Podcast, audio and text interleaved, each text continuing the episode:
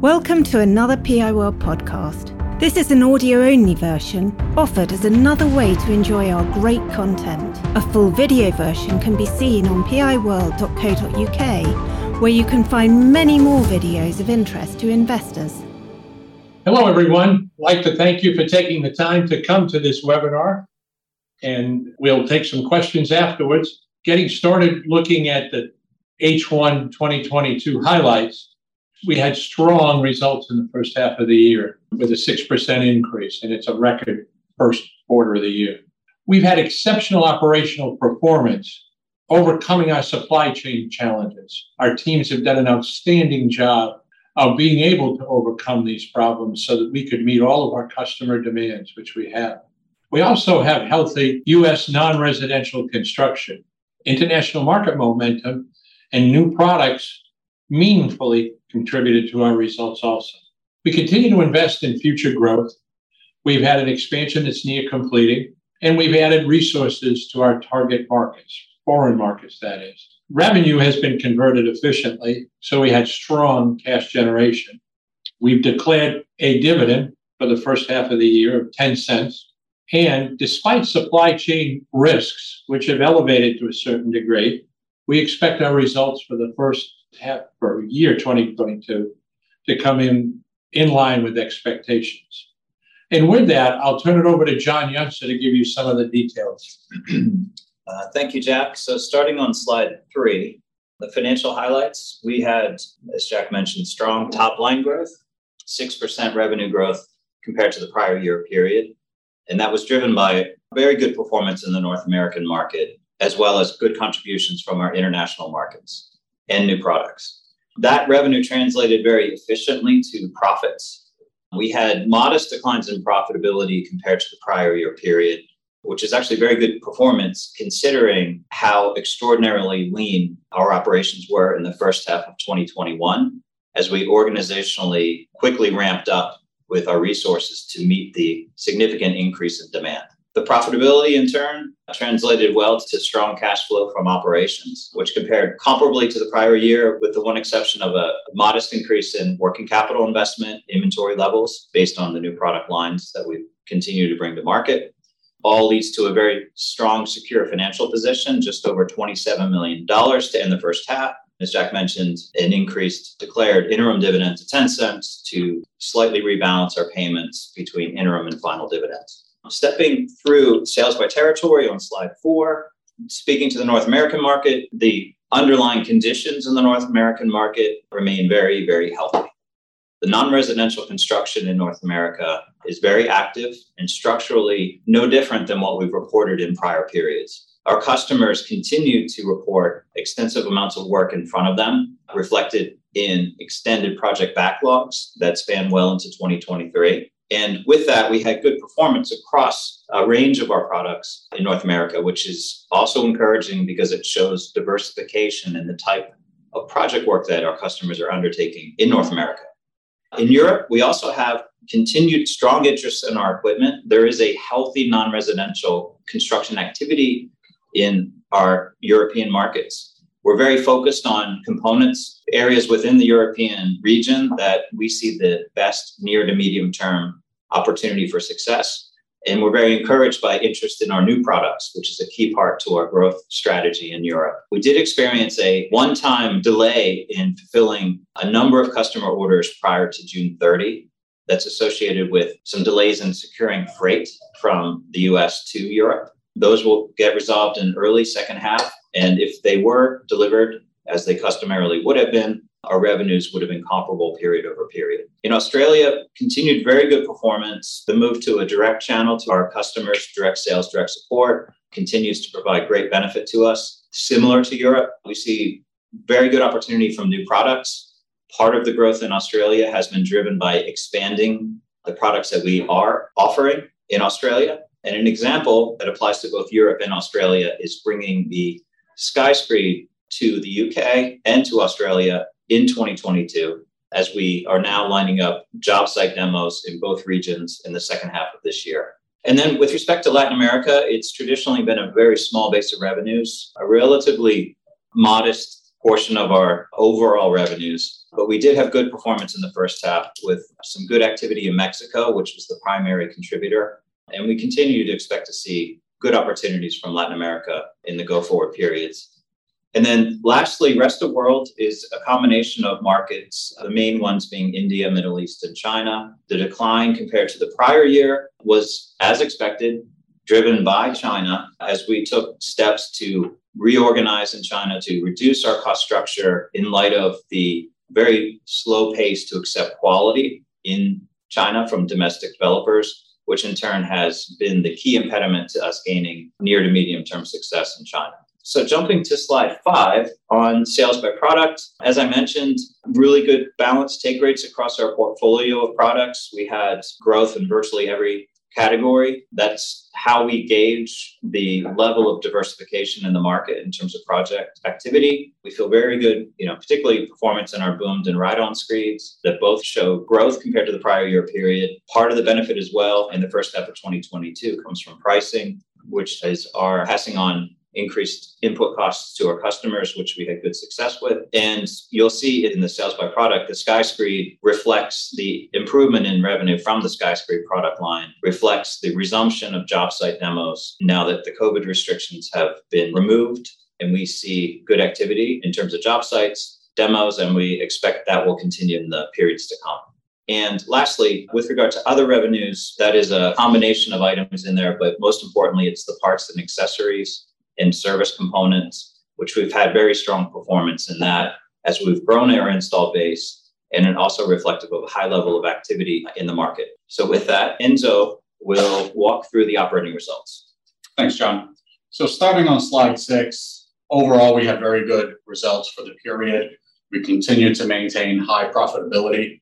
We were able to mitigate some of the higher input costs by increasing pricing through customers as a result, maintaining a gross profit margin in excess of 58%, which is comparable to the prior year and slightly above our expectation. Moving down to operating expenses, as we anticipated and John alluded to earlier, we operated quite leanly in the first half of 2021. We made significant hires moving forward to support the demand, which came on pretty quickly. And so the increase year over year really is reflective of the annualization impact of those hires, as well as additional hires that we made in the first half of 2022, coupled with some modest increasing in travel as the COVID restrictions lapsed and additional IT investment. Overall, netting out to a total net income of in excess of 17 million. And again, from a margin standpoint, very profitable year over year. Moving on to our financial position, we continue to generate significant cash we ended the period with 27 million, despite paying out over 23 million in dividends in the first half of the year. Our receivables are retained at a modest level, slightly below the previous year. Most of our customers pay in advance, and we have very good collections. The one offset here is with respect to inventory, as John mentioned. As we introduce new products, there's a natural uplift in our inventory levels. In addition, as an effort to mitigate some of the supply chain challenges, we've maintained higher levels of safety stock so that we are able to deliver to our customers. The remainder of our balance sheet is relatively consistent with no debt and really only reflective of some trade liabilities. Moving on to our cash flow, cash or net income converted nicely into cash. Again, the significant change period over period is the additional investment in working capital particularly inventory. In terms of investing activities, the 2.2 million is reflective of our continued expansion of the Houghton facility. There's an additional 3 million or so to spend there. We anticipate that project will be completed by the end of the year, which will give us additional capacity as well as improved workflow and better engineering capability. I alluded to the dividend payment in the first half of 2022. This has been very consistent for us in paying out dividends. And if you look at historical, we've paid out a cumulative 120 million of dividends. And that is sort of our mode of returning capital to investors. Aside from that, we do have a modest share buyback program. That's really intended to mitigate some of the dilution as a result of our internal equity program. So overall, very good result in terms of cash, and really well poised to make future investments. And with that, I'll hand it back to John. Okay. Thank you, Enzo. So, jumping to slide nine, the 2022 outlook. Our outlook really starts with the US non residential construction market. And as mentioned previously, structurally, the market has remained unchanged from previous periods. It's a very healthy market. There's a lot of activity across a range of projects. And we base our assessment of the market on the direct feedback we get from our customers through our direct sales and customer support teams. And our customers continue to report extensive project backlogs that span well into 2023, which gives us confidence in the health of the underlying markets. We continue to see good momentum as well in Europe and Australia as we've shifted our focus to target specifically the European and Australian market due to the fact that we see the best near to medium term opportunity coming from those markets, particularly in new equipment. And underlying all of that is healthy, strong non residential construction activity. And then, in addition to the international growth opportunities from new products as well as existing products, we see good opportunity in general from new products as we've entered into new market segments. As an example, the SkyScreed into the structural high rise market. And we see that as a long term growth contributor, as well as, as an example, bringing the SkyScreed to the UK and to Australia, highlighting that those new growth opportunities from products are not just domestic, they are international. And then, in support of executing that growth strategy, we'll, we'll, continue to make investments as we have in the first half of 2022 to execute our plans. And that's coming from added global sales, customer service, and support staff, as well as product development resources. And we will continue to do that, which will provide some level of uplift in our annual increase in operating costs.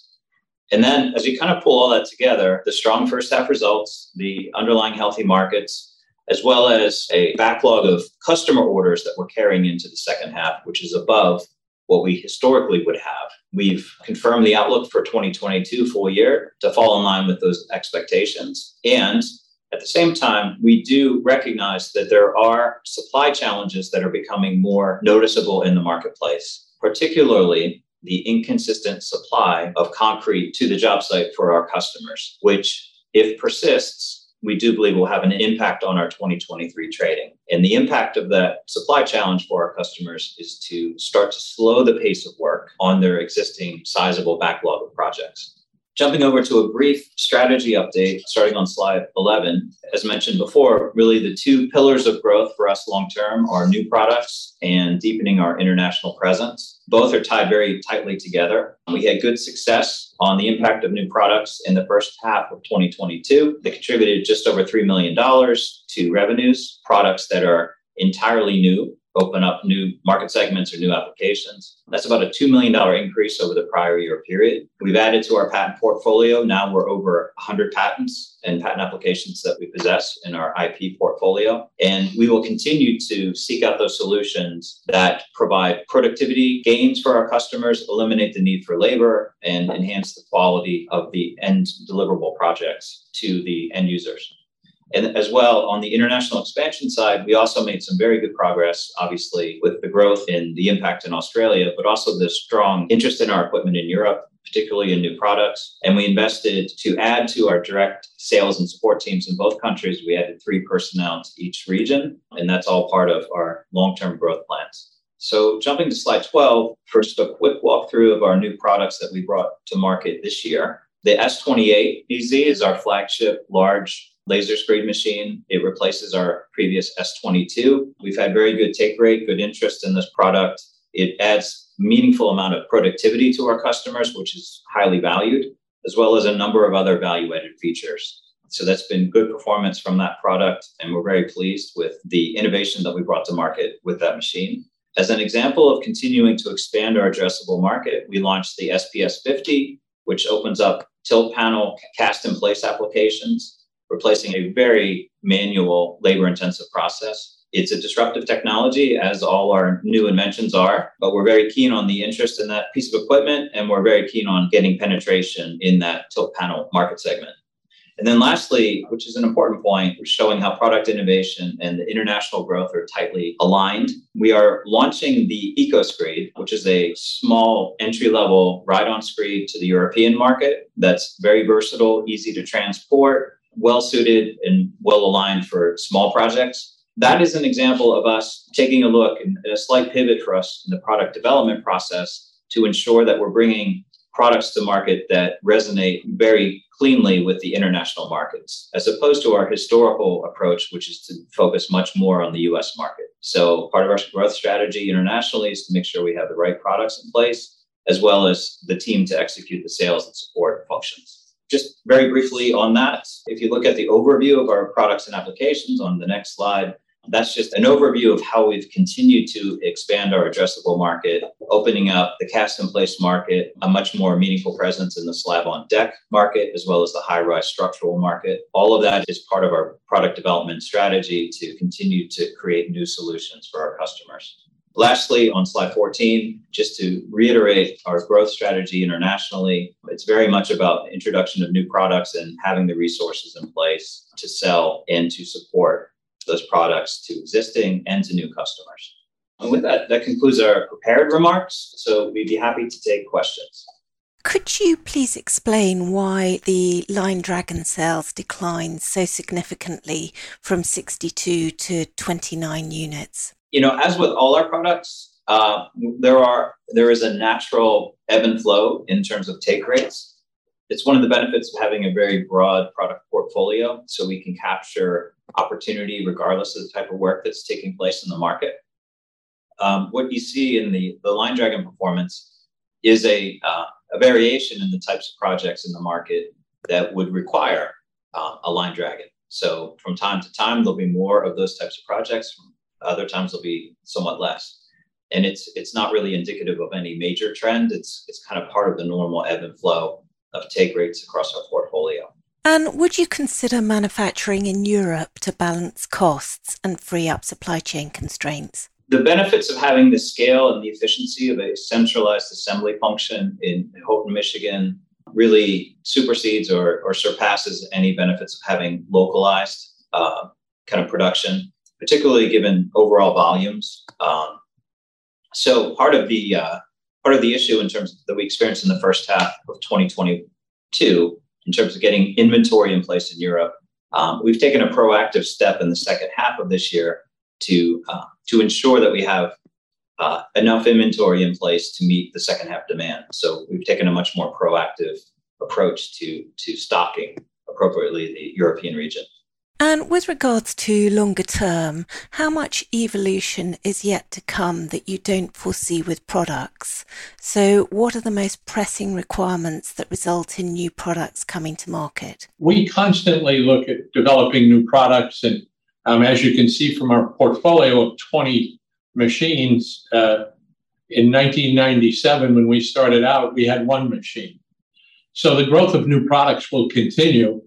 And the, the products that we're going to produce in the future will be based on our customers' needs. Our customers give us the keys to understanding what problems they have and what they would like us to do to develop equipment that would relieve some of the problems they have on a job site, whether it's labor in terms of reducing the labor, uh, improving flatness, or any other requirements that they face on the, on the job site. And SkyScreed seems to be taking off after job site demos and allocating a specific sales force to the product.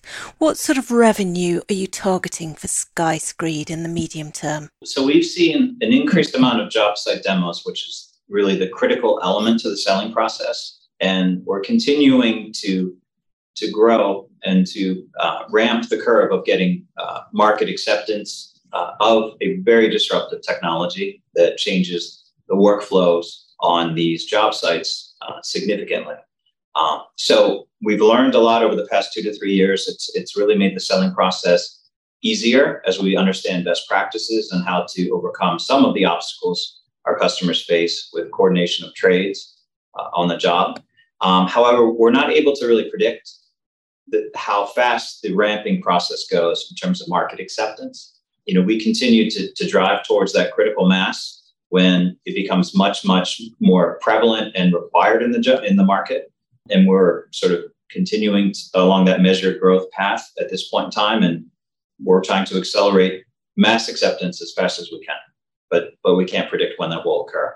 And what's the company done to widen its moat or competitive advantage over the past year? we've made a lot of investments in enhancing the training uh, and delivering the, the, sort of education that's necessary for our customers to succeed. We've obviously expanded our classroom setting in, in Fort Myers.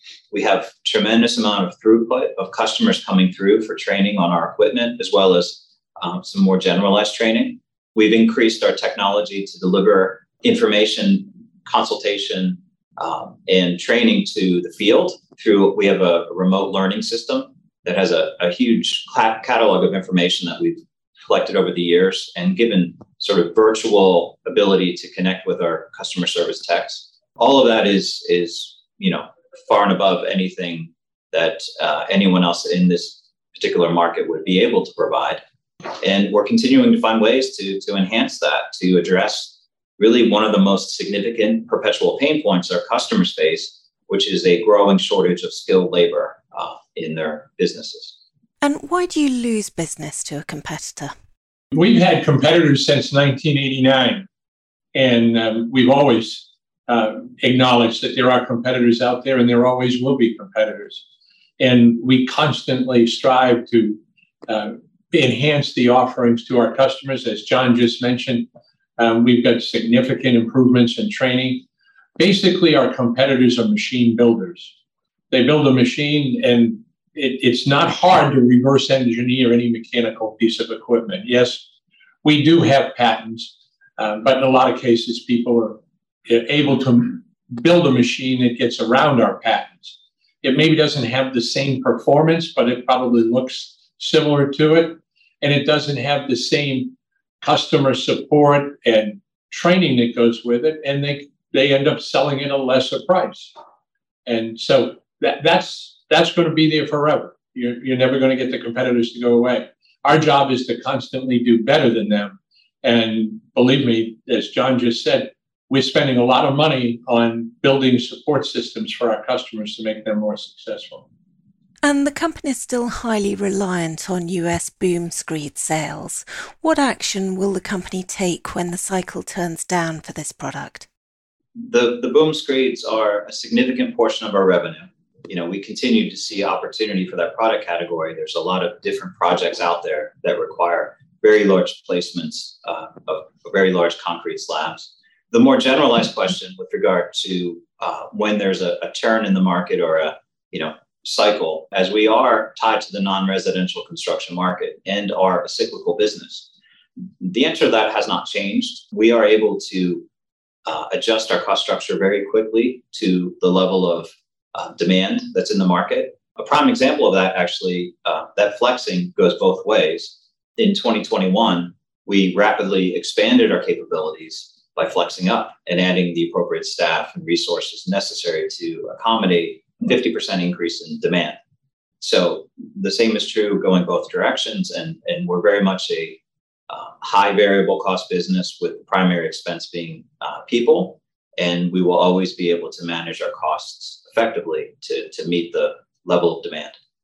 And considering the Chinese experience and the increasing relative importance of the US in terms of total sales, have you ever considered a franchise approach backed by your comprehensive support offering for some territories given the global potential?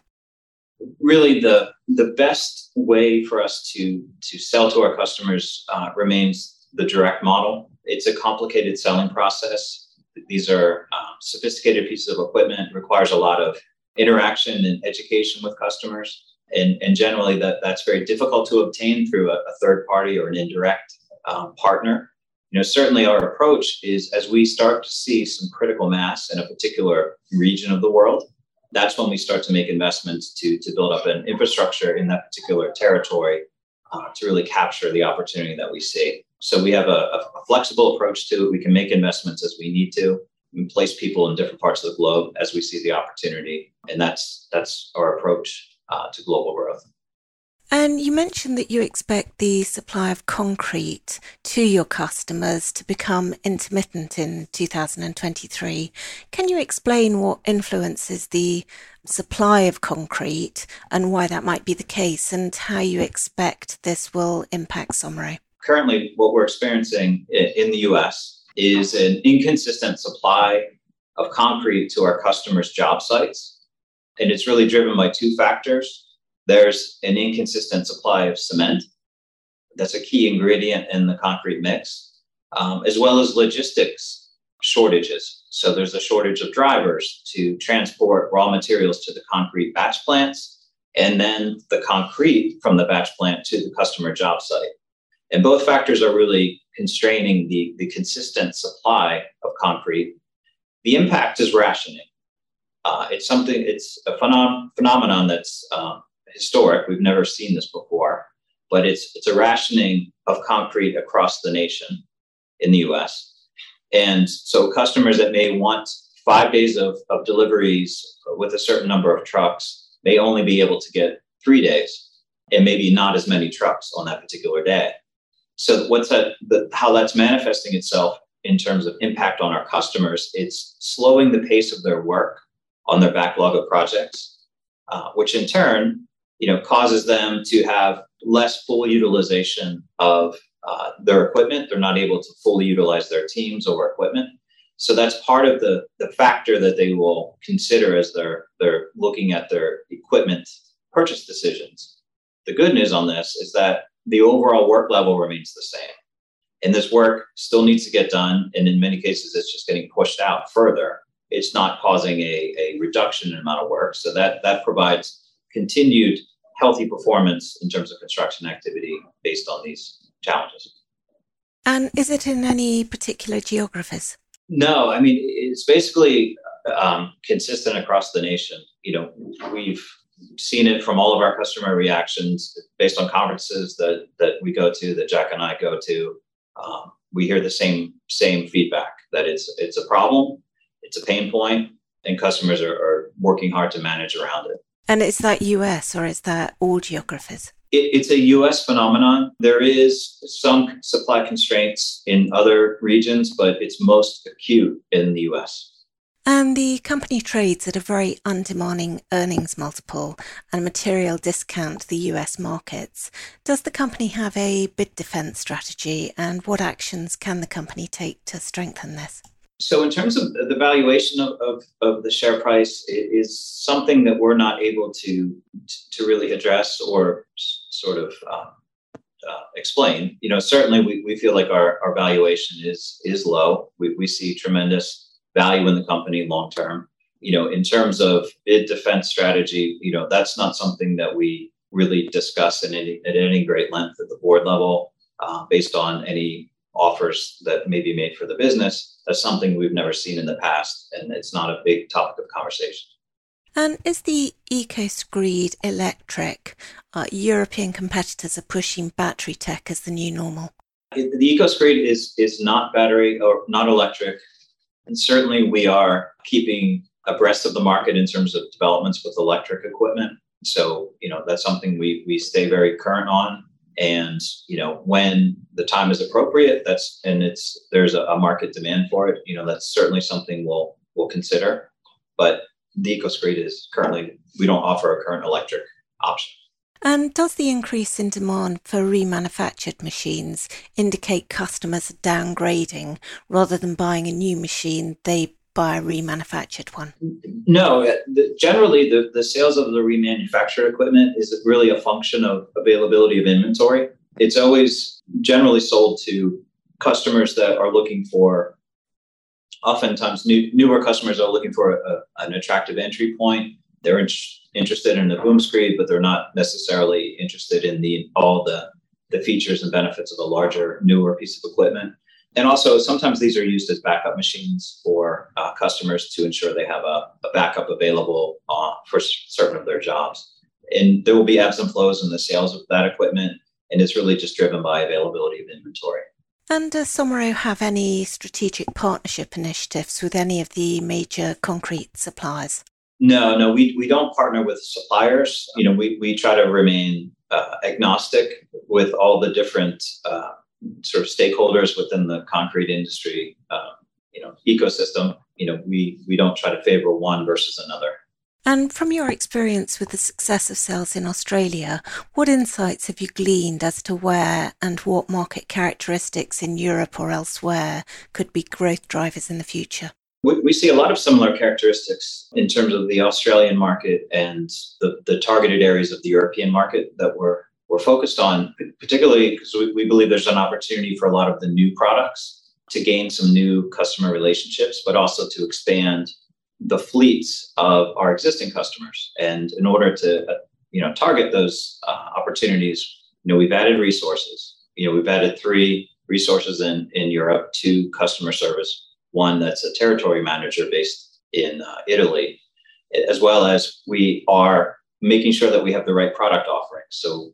Uh, in recent years, uh, we launched the SRS4, which is a, a very uh, attractive entry level boom screed, which we think is well suited for the European market. And as mentioned, we're bringing the Eco Screed to market, which is a very attractive entry level ride on screed that's also very small, easy to transport, which we think is an important feature for, for Europe. Um, and we'll continue to make sure we have the right products and the resources to really capture that opportunity through sales and support. I believe European and Middle Eastern sales are handled by a small team in Chesterfield, UK. Are any or all of the salespeople multilingual, or do you focus on specific geographies spoken by them, or do they work with outside distributors? So, our sales across Europe and the Middle East are, are handled by sales representatives in those general regions. So the Middle Eastern territory is covered by a European uh, sales resource for us that, that is not based in the Middle East, but is based in a, a country adjacent to the Middle East. The, the vast majority of our international sales team have some multilingual capabilities, uh, as well as our customer support team. In certain cases, we do utilize a, uh, a distributor in a particular country only for the purpose of importation and order fulfillment the actual sales activity is taken place by one of our sales resources directly. And how do the sales team prioritize their calls and the countries that they cover? So we have a very efficient inside sales function that basically helps our field sales team be very efficient. And the function of the inside sales team is to, to qualify the leads and prospects to effectively prioritize the visits that need to take place or the direct contacts that need to take place. So it's it, the two functions work very closely in partnership, and that enables us to prioritize the, the leads as far as targeting you know particular regions of the world. You know that's a decision where we've identified those particular markets that we think have the best near to medium term opportunity for success and where our prop, our value proposition resonates strongest. And that's based on a strategic decision we've made uh, at the management team level. Can you provide us with any estimates you have of the total addressable market for the SkyScreed product relative to the ride-on segment? Yes, in the SkyScreed market, we know that it is a significant market.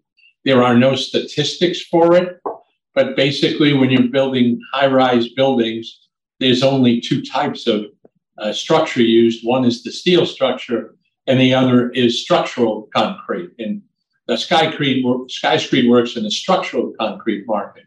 So we know that it is significant because of the large number of high rise buildings that are built um, just in what we're doing right now, the US, in Australia, and Europe. So, but we don't have a specific number that would go with that. And once the war is over, significant reconstruction will be required in Ukraine. Are you in contact with concrete contractors that operate in Ukraine? We have we have customers throughout Ukraine and the Baltic states, and you know we have uh, territory managers that really address those markets. So when and if there's an opportunity, or when there is an opportunity, um, hopefully sooner rather than later, yeah, we'll have the ability to to capture um, uh, and realize the benefits of that.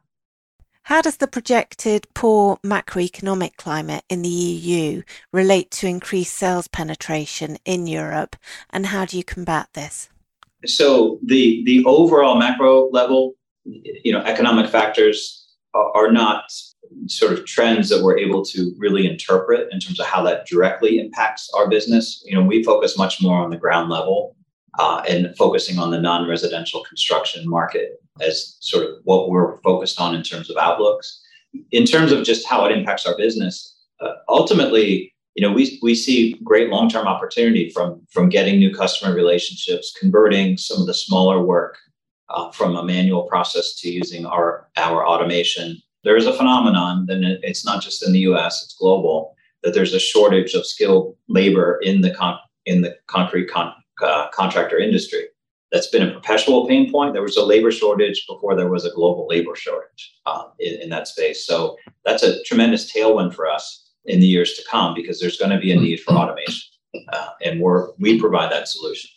And are Somero looking at using some of the cash to potentially acquire any smaller competitors? Um, yes, we uh, constantly look to acquire um, other companies. We always have, and we will always continue to do that.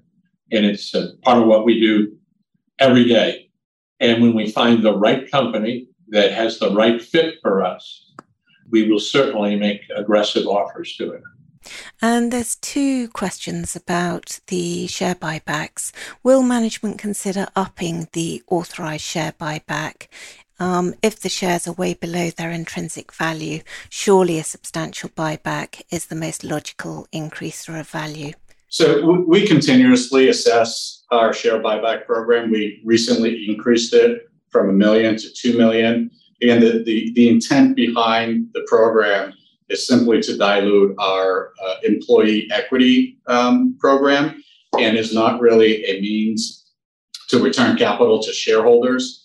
The vast majority of our shareholders have expressed a strong um, preference for dividends, but we continue to assess that and take everything into consideration on a regular basis. How significant a driver is reduced labour for customers as compared to the much quoted flat floor for screeds? So, I mean, both are factors for sure. We would have to say the productivity requirements are uh, a prime factor. There is that increased labor shortage and the need for productive solutions to reduce reliance on labor. Um, and that's only going to get uh, to be become a bigger challenge for our customers in the years to come. At the same time, quality standards are, are very high. And in some cases, they're increasing on particular types of projects. Best example of that is the high rise structural market. The quality standards of those floors continue to rise, which obviously plays into our, our SkyScreed solution and is, is helpful in, in that selling process. So there's there's no doubt that quality standards are, are going to continue to be tightly enforced and in some cases increase. And that will always help us but right now, productivity and the labor shortage within construction uh, is, is a, a key, key driver for us. And what levels of improved efficiency should we expect from the increased capacity in the Houston facility with build times, inventory turns, etc.? so in terms of sort of the, the p&l impact of that it, it's it's part of our overall intent to maintain gross margins that are in that 57 you know percent range plus or minus you know, it's it's needed to um, allow us to create some of those efficiency gains. It's also allowing us to insource um, some of the activities related to currently handled by our supply chain, such as uh, painting. We have a paint booth and a, a, a, sanding booth that also allows us to help finish some of the fabricated metal uh, parts. Um, that gives us more control uh, over the supply chain. And in addition, it allows us to flex up our capacity. You know, with the price increases we've had, that kind of gets us to about a $200 million, you know, size business to support. Um, and also gives us some benefits to engineering testing to test prototype machines inside the four walls in a controlled environment. So there's a variety of benefits, but it's it's not intended to have a specific uh, numeric in, impact on our gross margins.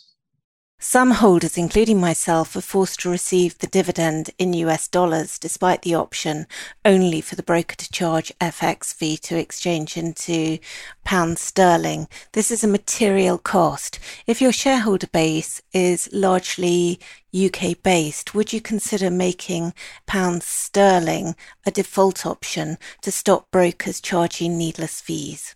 It, so unfortunately, we really don't have control over broker decisions in terms of how to, you know, sort of process uh, the dividend payments. You know, we're always looking for ways to make it easier for our shareholders, um, and we work with uh, Computershare, who helps us with this process. But the un- the unfortunate reality is brokers handle these these transactions differently from broker to broker, and we really have no uh, ability to control how that happens. And that's the end of questions. Jack, do you have any closing remarks? Yes, I'd um, like to thank you all very much for taking the time. These were a lot of excellent questions, and we appreciate all of the questions, and we hope that you find that the answers are suitable for you. And we're really looking forward to a great second half of the year and uh, continue good sales going forward in the future. And with that, we look forward to talking to you again. Thank you very much. PI World videos and podcasts are for general information and interest. They do not constitute any kind of recommendation or inducement to buy shares of any company. PI World is not offering any kind of financial advice, and nothing in our material should be taken as such.